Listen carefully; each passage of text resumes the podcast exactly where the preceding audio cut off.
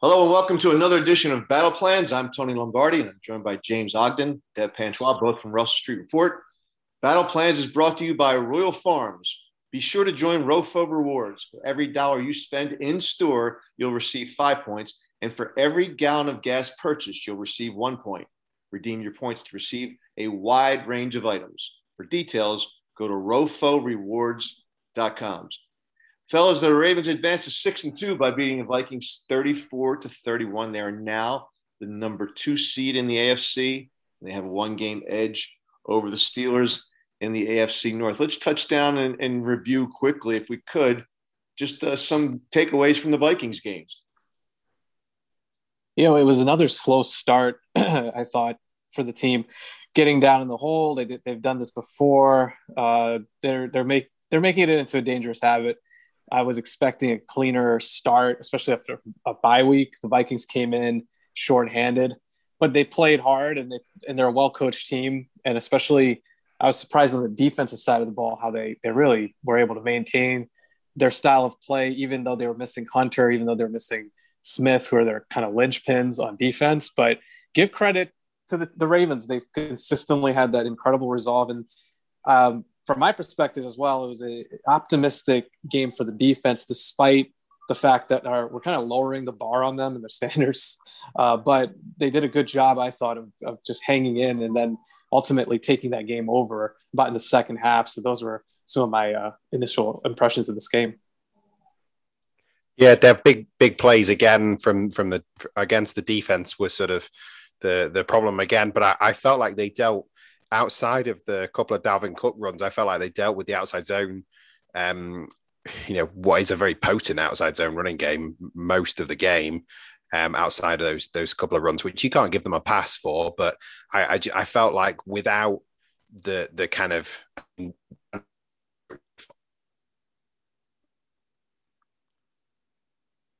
lost James there. I guess we...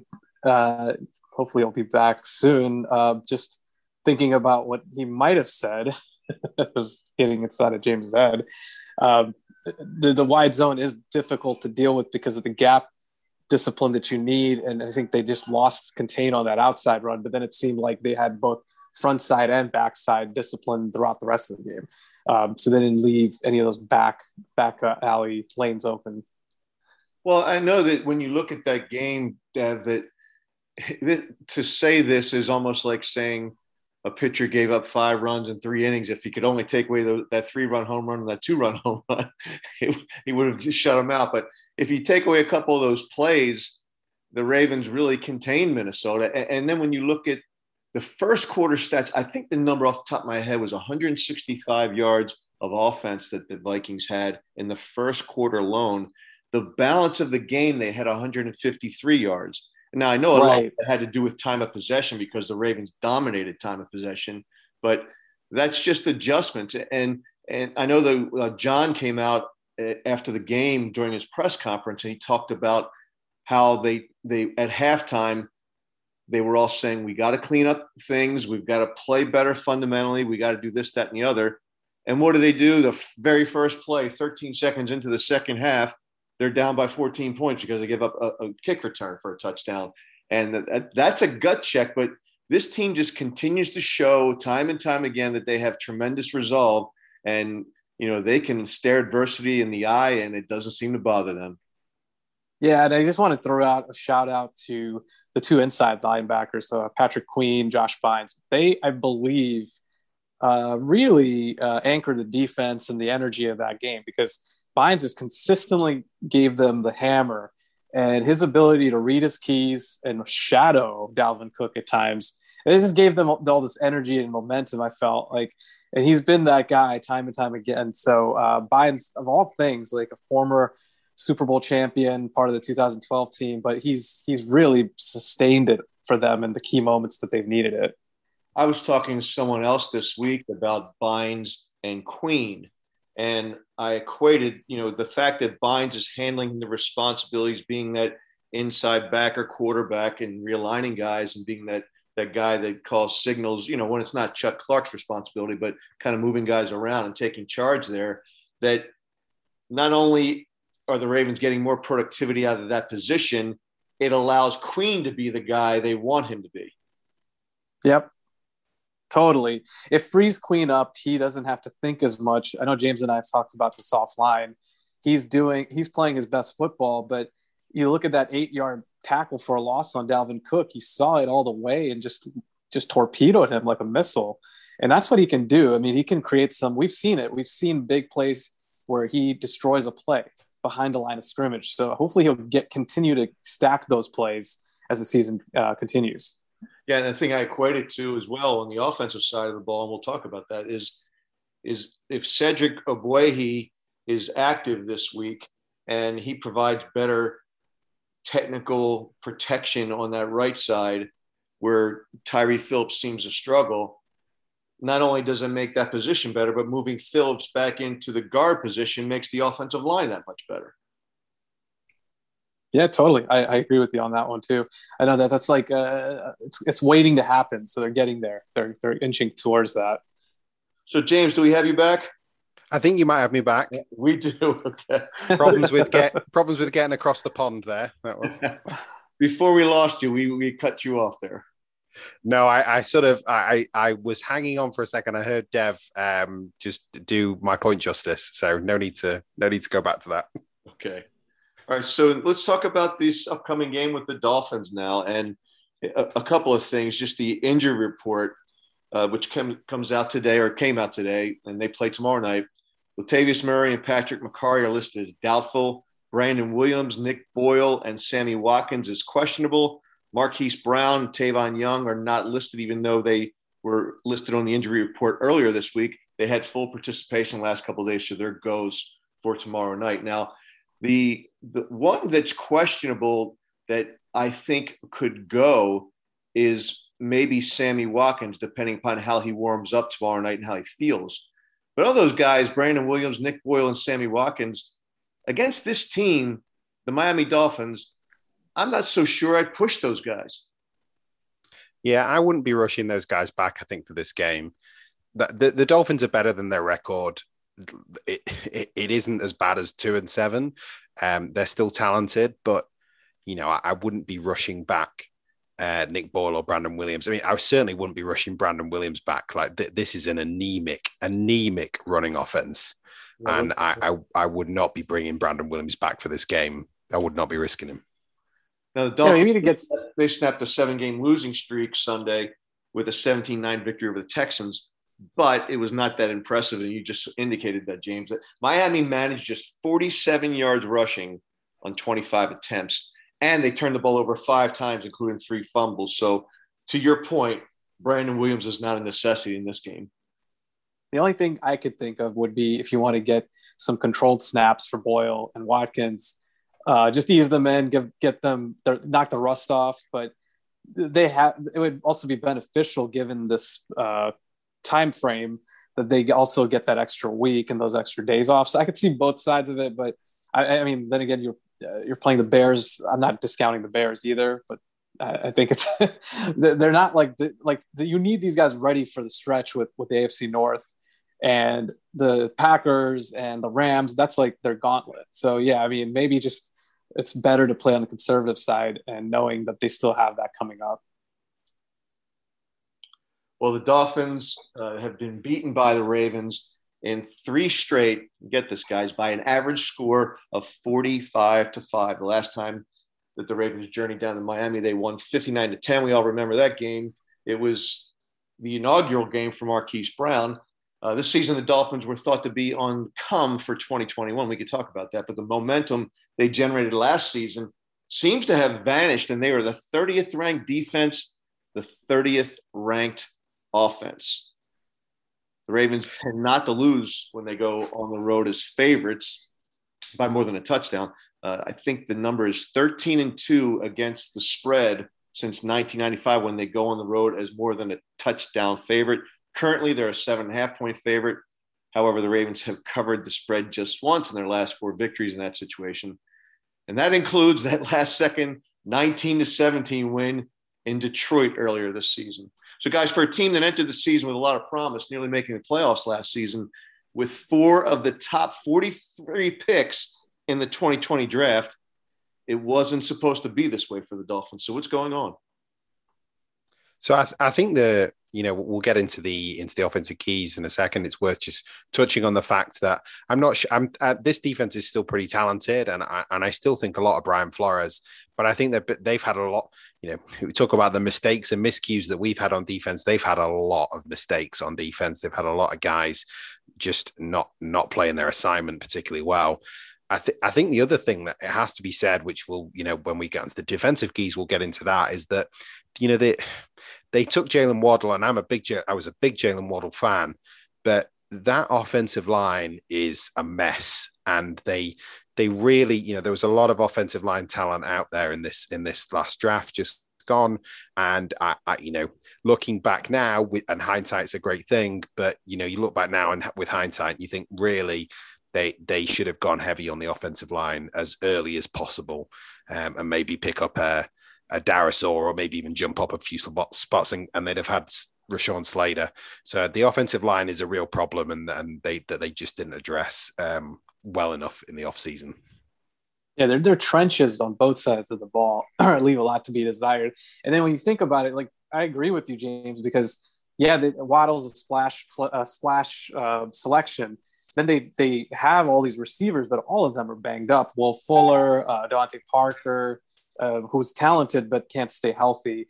And we're going to talk about Gesicki, but he's really kind of the only consistent guy for them in terms of a guy they can depend on as a weapon in the offense. So it's interesting how they built their team using those draft picks, but they're going to need another good draft, I think, to kind of get out from underneath some of these questionable moves. Well, there's a bad vibe in Miami, and I think that might have a lot to do with how they're underperforming. When you have your owner, Stephen Ross, out there talking up how they're so interested in Deshaun Watson, and you've got your first-round pick from the previous year kind of hearing all this kind of thing, your team starts to not believe in your quarterback, and when all those things start to trickle down and they start pointing the finger at Brian Flores, you don't play as hard for that guy. I think that has something to do, the mindset of this team has something to do with why they're underperforming it in 2021.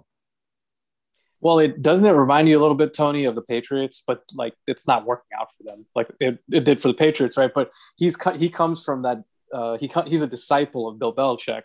And the way that he handled the quarterback situation, not really backing Tua, these rumors in the media, not really getting out in front and dealing with it, so the morale of the team doesn't fall apart.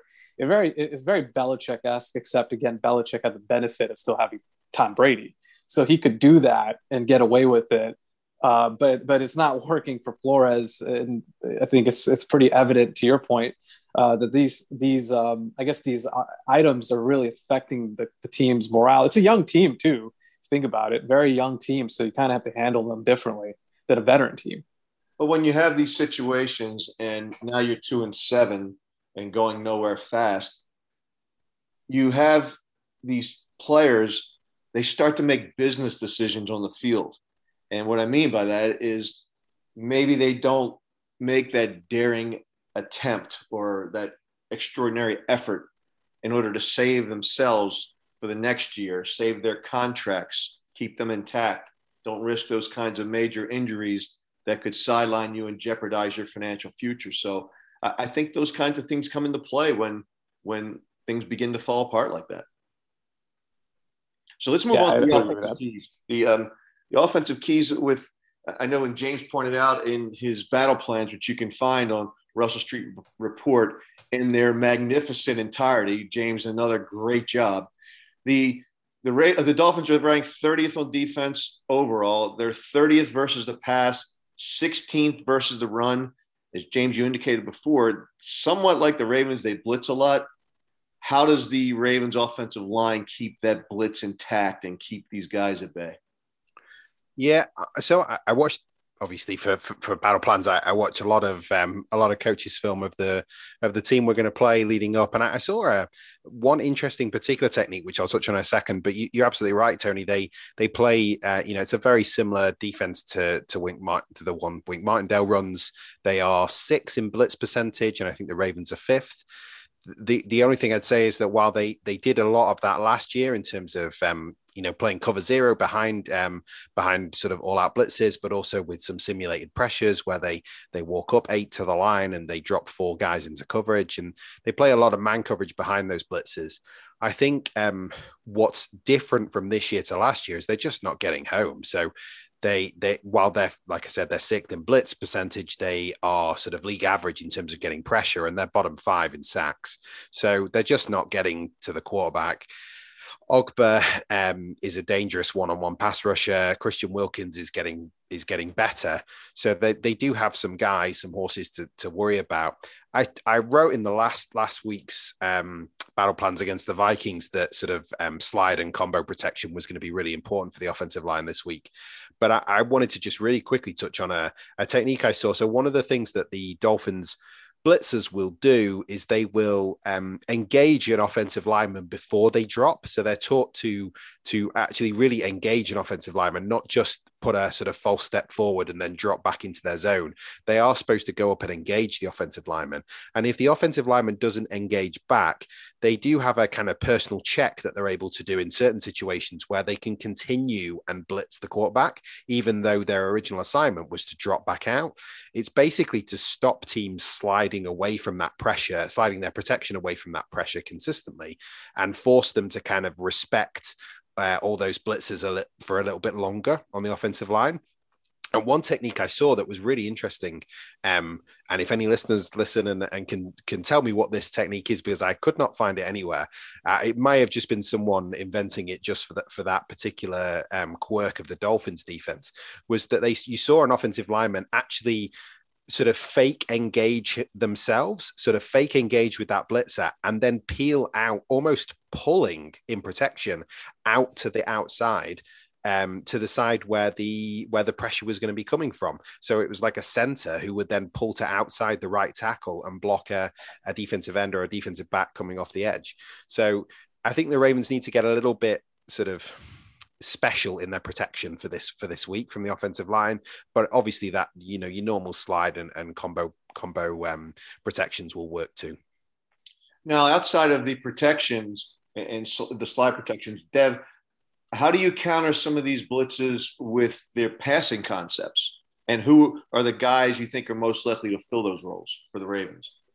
I think there was some seeds last week. The Vikings play a different type of coverage. I mean, mostly they play that zone coverage and shell coverage, and they stayed disciplined in that. And the Ravens struggled in the first half, but then I liked some of the concepts that they use, and I think that it could be applicable to some of the stuff the Dolphins do, which is that you're using those slip screens on the outside with Brown, Duvernay. I think getting those guys out in space is one, and then I like the shallow crosses and the intersecting crossing routes, mesh point routes, the middle of the field where you have 2 or 3 receivers kind of intersecting and creating conflict for defenders when they're trying to chase them. So the Dolphins are not going to get outside of their man covers. That's where I think the Ravens had to make a slight adjustment against Minnesota, which was that those routes were more sit down routes, or those were kind of like, trying to get the quarterback a lot, in the quarterback's vision versus, now I think Lamar might be able to just kind of anticipate it and lead his receivers. Hopefully the key is that they have to play physical and they kind of have to work through the conflict points. But I think those are the routes that I could see really being successful, especially if Sammy Watkins is able to come back, because you now have 3 levels of intermediate targets in Bateman, Watkins, and Andrews to really, tear apart this blitz. James, you mentioned it in the battle plans. You explained it in detail on Russell Street Report that the Dolphins attack offenses with tight fronts. Talk about tight front, and that is TITE, and what that means and how the Ravens should counter that. Yeah, so a tight front is where you you use a nose tackle in the same way that we do, and you use like most of the kind of sort of casual definitions of defensive line alignments center around the 3 and the 5 technique. 3 being a sort of penetrating defensive tackle, 5 technique being a guy who lines up pretty much over the over the offensive tackle, but it's not a kind of wide defensive end traditionally. So the five technique that the Ravens have is Calais Campbell. There is actually like lots of different alignments that defensive linemen can take. And one of those alignments is a 4-eye technique. And a 4-eye technique basically means that the defensive end will line up shading just to the right or left of the defensive tackle, of the offensive tackle on their inside shoulder. So basically a tight front is one where you have a nose tackle and you have two defensive ends, but the two defensive ends are lined up inside the tackle box. They're inside of the two offensive tackles. And then you'll walk up outside linebackers to the outside. The idea behind this is that that the three defensive linemen that are lined up inside the tackle box basically spill runners to the outside. So they will clog up those. They'll two gap. They'll clog up those interior lanes, and they will spill runners outside. So they'll try and get runners to the outside. I think this is significant against the Ravens because I think the Ravens have struggled with their running backs to get the ball outside on teams that are committed to defending the interior really well. So I do think it's a kind of relevant thing, and their run defense is not awful. Andrew Van Ginkel's pretty good on one edge. So I do think it's a key to this game that the Ravens are able to maybe do some different things to be able to run the ball inside. Like, I think I'd like to see a bit of inside zone and geo this week. Inside zone gets and geo gets double teams on some of those big guys inside, and the Ravens don't run a whole lot of that. And I think this might be a week to try it out, especially as I think they will, you know, find some good going against that pass defense. So it might be a week to try some different things with the running game. I know Greg Roman loves to do that. Do you have any thoughts on Ravens getting the ball outside with their running backs? I think that Devontae Freeman did a decent job of that this past week. He did. Yeah, he still has a little bit of juice left. And you notice that they get some load. They overload some formations for him so he can hit those outside gaps. And when he does, I think especially on the right side, and it'll be interesting to see, again, will Nick Boyle play? Can they exploit that?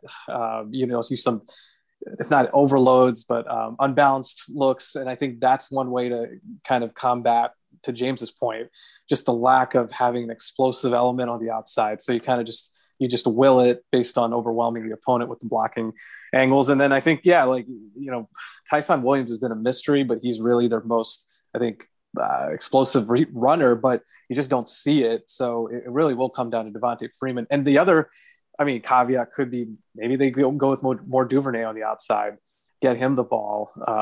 So that's one way to get some outside action and kind of exploit those edges. Just one other thing, Tony. The other thing I completely agree with everything Dev said. I think the unbalanced line would definitely be a good thing, and maybe even getting more than multiple pullers as well to kind of change the numbers game, change the point of attack of the run. One just other thing to mention: if you look through most of the kind of data services, and which I do every week for battle plans, you'll see like the Dolphins pretty much universally in most categories in offense, defense, they're in the bottom third of the league. You're looking at 20s and 30s in terms of their rankings. One of the things they are very good at, and it's rare, is their run defense in the red zone. They seriously stiffen in the red zone when you try and run the ball on them there. So, we're going to need to have our best passing concepts in those tight areas of the field dialed up because it probably will be tough to run on them in the red zone. As we mentioned before, Nick Boyle is questionable for the game. Would not shock me if they want to wait on him for another, week and a half because they have that long rest given the Thursday night game. But if he does play, the combination of him and Pat Ricard, who had a monster game, and to your credit, James, you said he needed to have a good game. He had a great game. And just the combination of those two guys, what might that do to spring things up on the outside?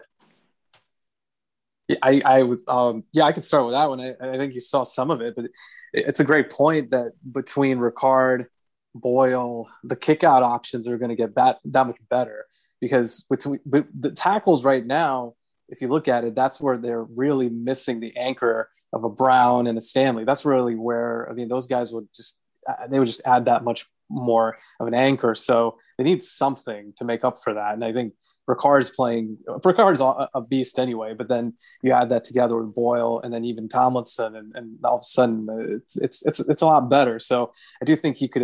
I think those two guys in combination is definitely needed to reestablish some outside presence. Moving to the defense, Miami's offensive line is, as James indicated earlier, in shambles. They leading the league in pressures allowed. Is this the game in which the Ravens get home with four, or might it be an invitation to blitz even more?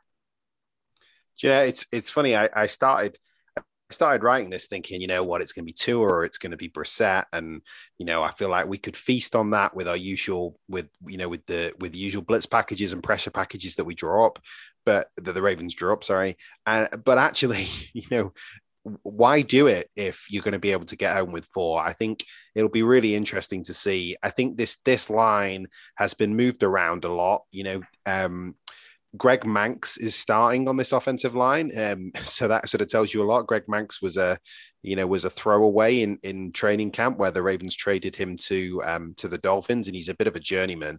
So that's the kind of standard that you're getting there. Liam Eichenberg has looked pretty good in the run game, but he's now moved to left tackle and he's struggling a little bit in pass protection. You probably don't need to blitz as much in this game, and it's almost like a don't need to rather than, you know, a want to. If it is Tua, which it's looking unlikely, but if it is Tua, you know, you'll be able to throw in some stunts, some blitzes, some simulated pressures, and you're just going to get to a point where I think it's going to be, you know, he's going to be running for his life because he's never going to have seen this before, and he's not going to be able to ID it particularly well. So it could be a bit of a bloodbath. And just one other thing, I always like to, that there's a strange situation in Miami as well, as they have an offense. They basically take a collaborative approach to running their offense.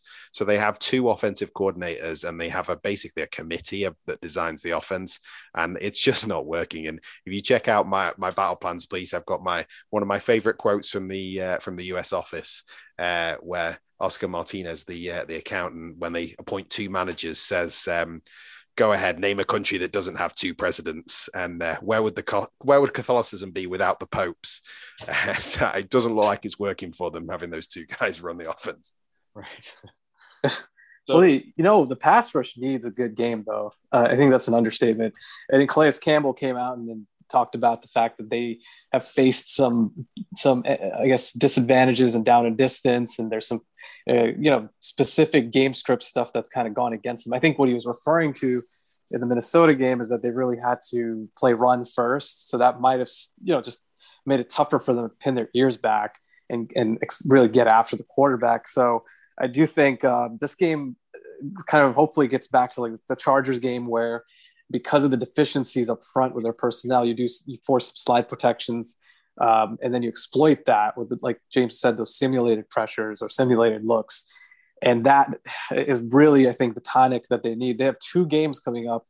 The Bears don't really do the best job either of protecting the quarterback. So they've really got to get this cranked up, or else I think it's going to be a really big concern when they play better football teams and better offenses. Speaking of the offense and speaking of the Dolphins pass catchers, the guys you guys have already mentioned, Gesicki and Jaylen Waddle, nice players, good pass catchers, but they're somewhat limited, as James points out in his battle plan, schematically. Hey, Dev, talk about that a little bit. It's an interesting stat, and I give James a lot of credit because I told James before with some of these players, because of Miami not really being, you know, as showcased this year. Like I haven't watched them as closely. Like Waddle I've watched, and then Gesicki here and there, but just keeping up with them, you would have thought they'd be more explosive, and especially Waddle because he's a deep threat down the field. But I guess that's been one of the struggle points, is how they've used both guys in this offense. I do think Gesicki is, you know, a guy that I'm concerned about just from the standpoint of, can somebody run with them on seams? You know, the Ravens have lost Deshaun Elliott for this game.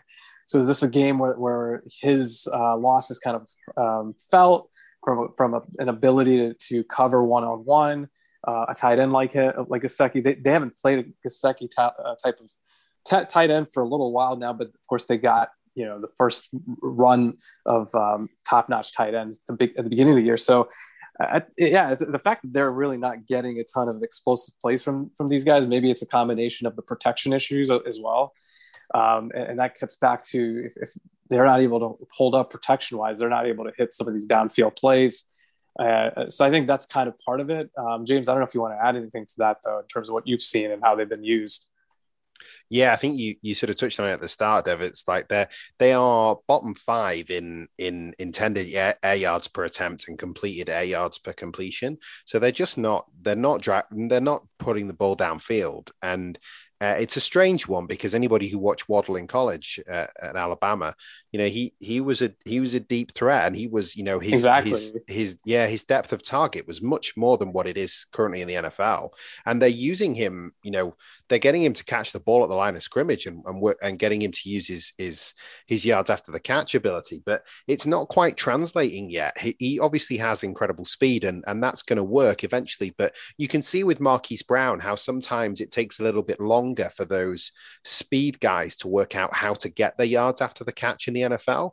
And Waddle is finding that, you know, he's catching a lot of balls, but he's not getting a lot of yards.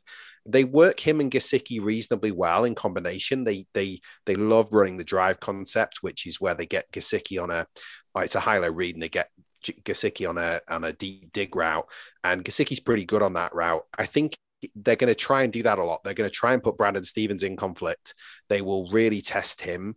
But to be honest, I think he's going to come up okay. You know, he's looked good in the limited play he's had so far in relief at playing safety for Elliott. So, and he's looked pretty disciplined. So I think he's going to be fine, but they will target him. It's just, you make a great point, Dev. I think the protection is definitely an issue, and they're just not able to drive the ball downfield. And I would think that means we'll be able to kind of tee off on them a little bit.